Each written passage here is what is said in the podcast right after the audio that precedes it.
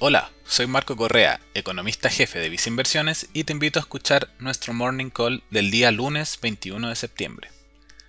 Los mercados internacionales están mostrando caídas importantes en la jornada, manteniendo la tendencia vista en la semana previa.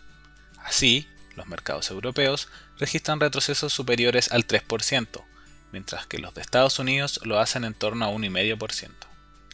Lo anterior se ha dado en un contexto de mayor incertidumbre con respecto a la pandemia, pues en países como Francia y España están enfrentando importantes segundas olas de contagios, superando los 14.000 casos diarios.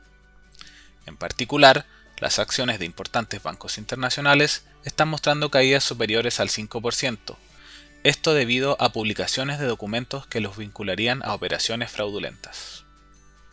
En Visa Inversiones te recomendamos invertir mediante un portafolio diversificado, con el fin de proteger de mejor manera tus inversiones ante la volatilidad que están mostrando los mercados.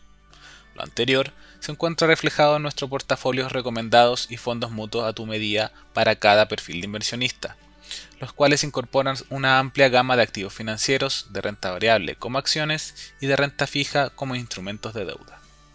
Finalmente, si quieres saber más sobre nuestras recomendaciones, te invitamos a visitar nuestra página web visinversiones.cl o contactando directamente a tu ejecutivo de inversión.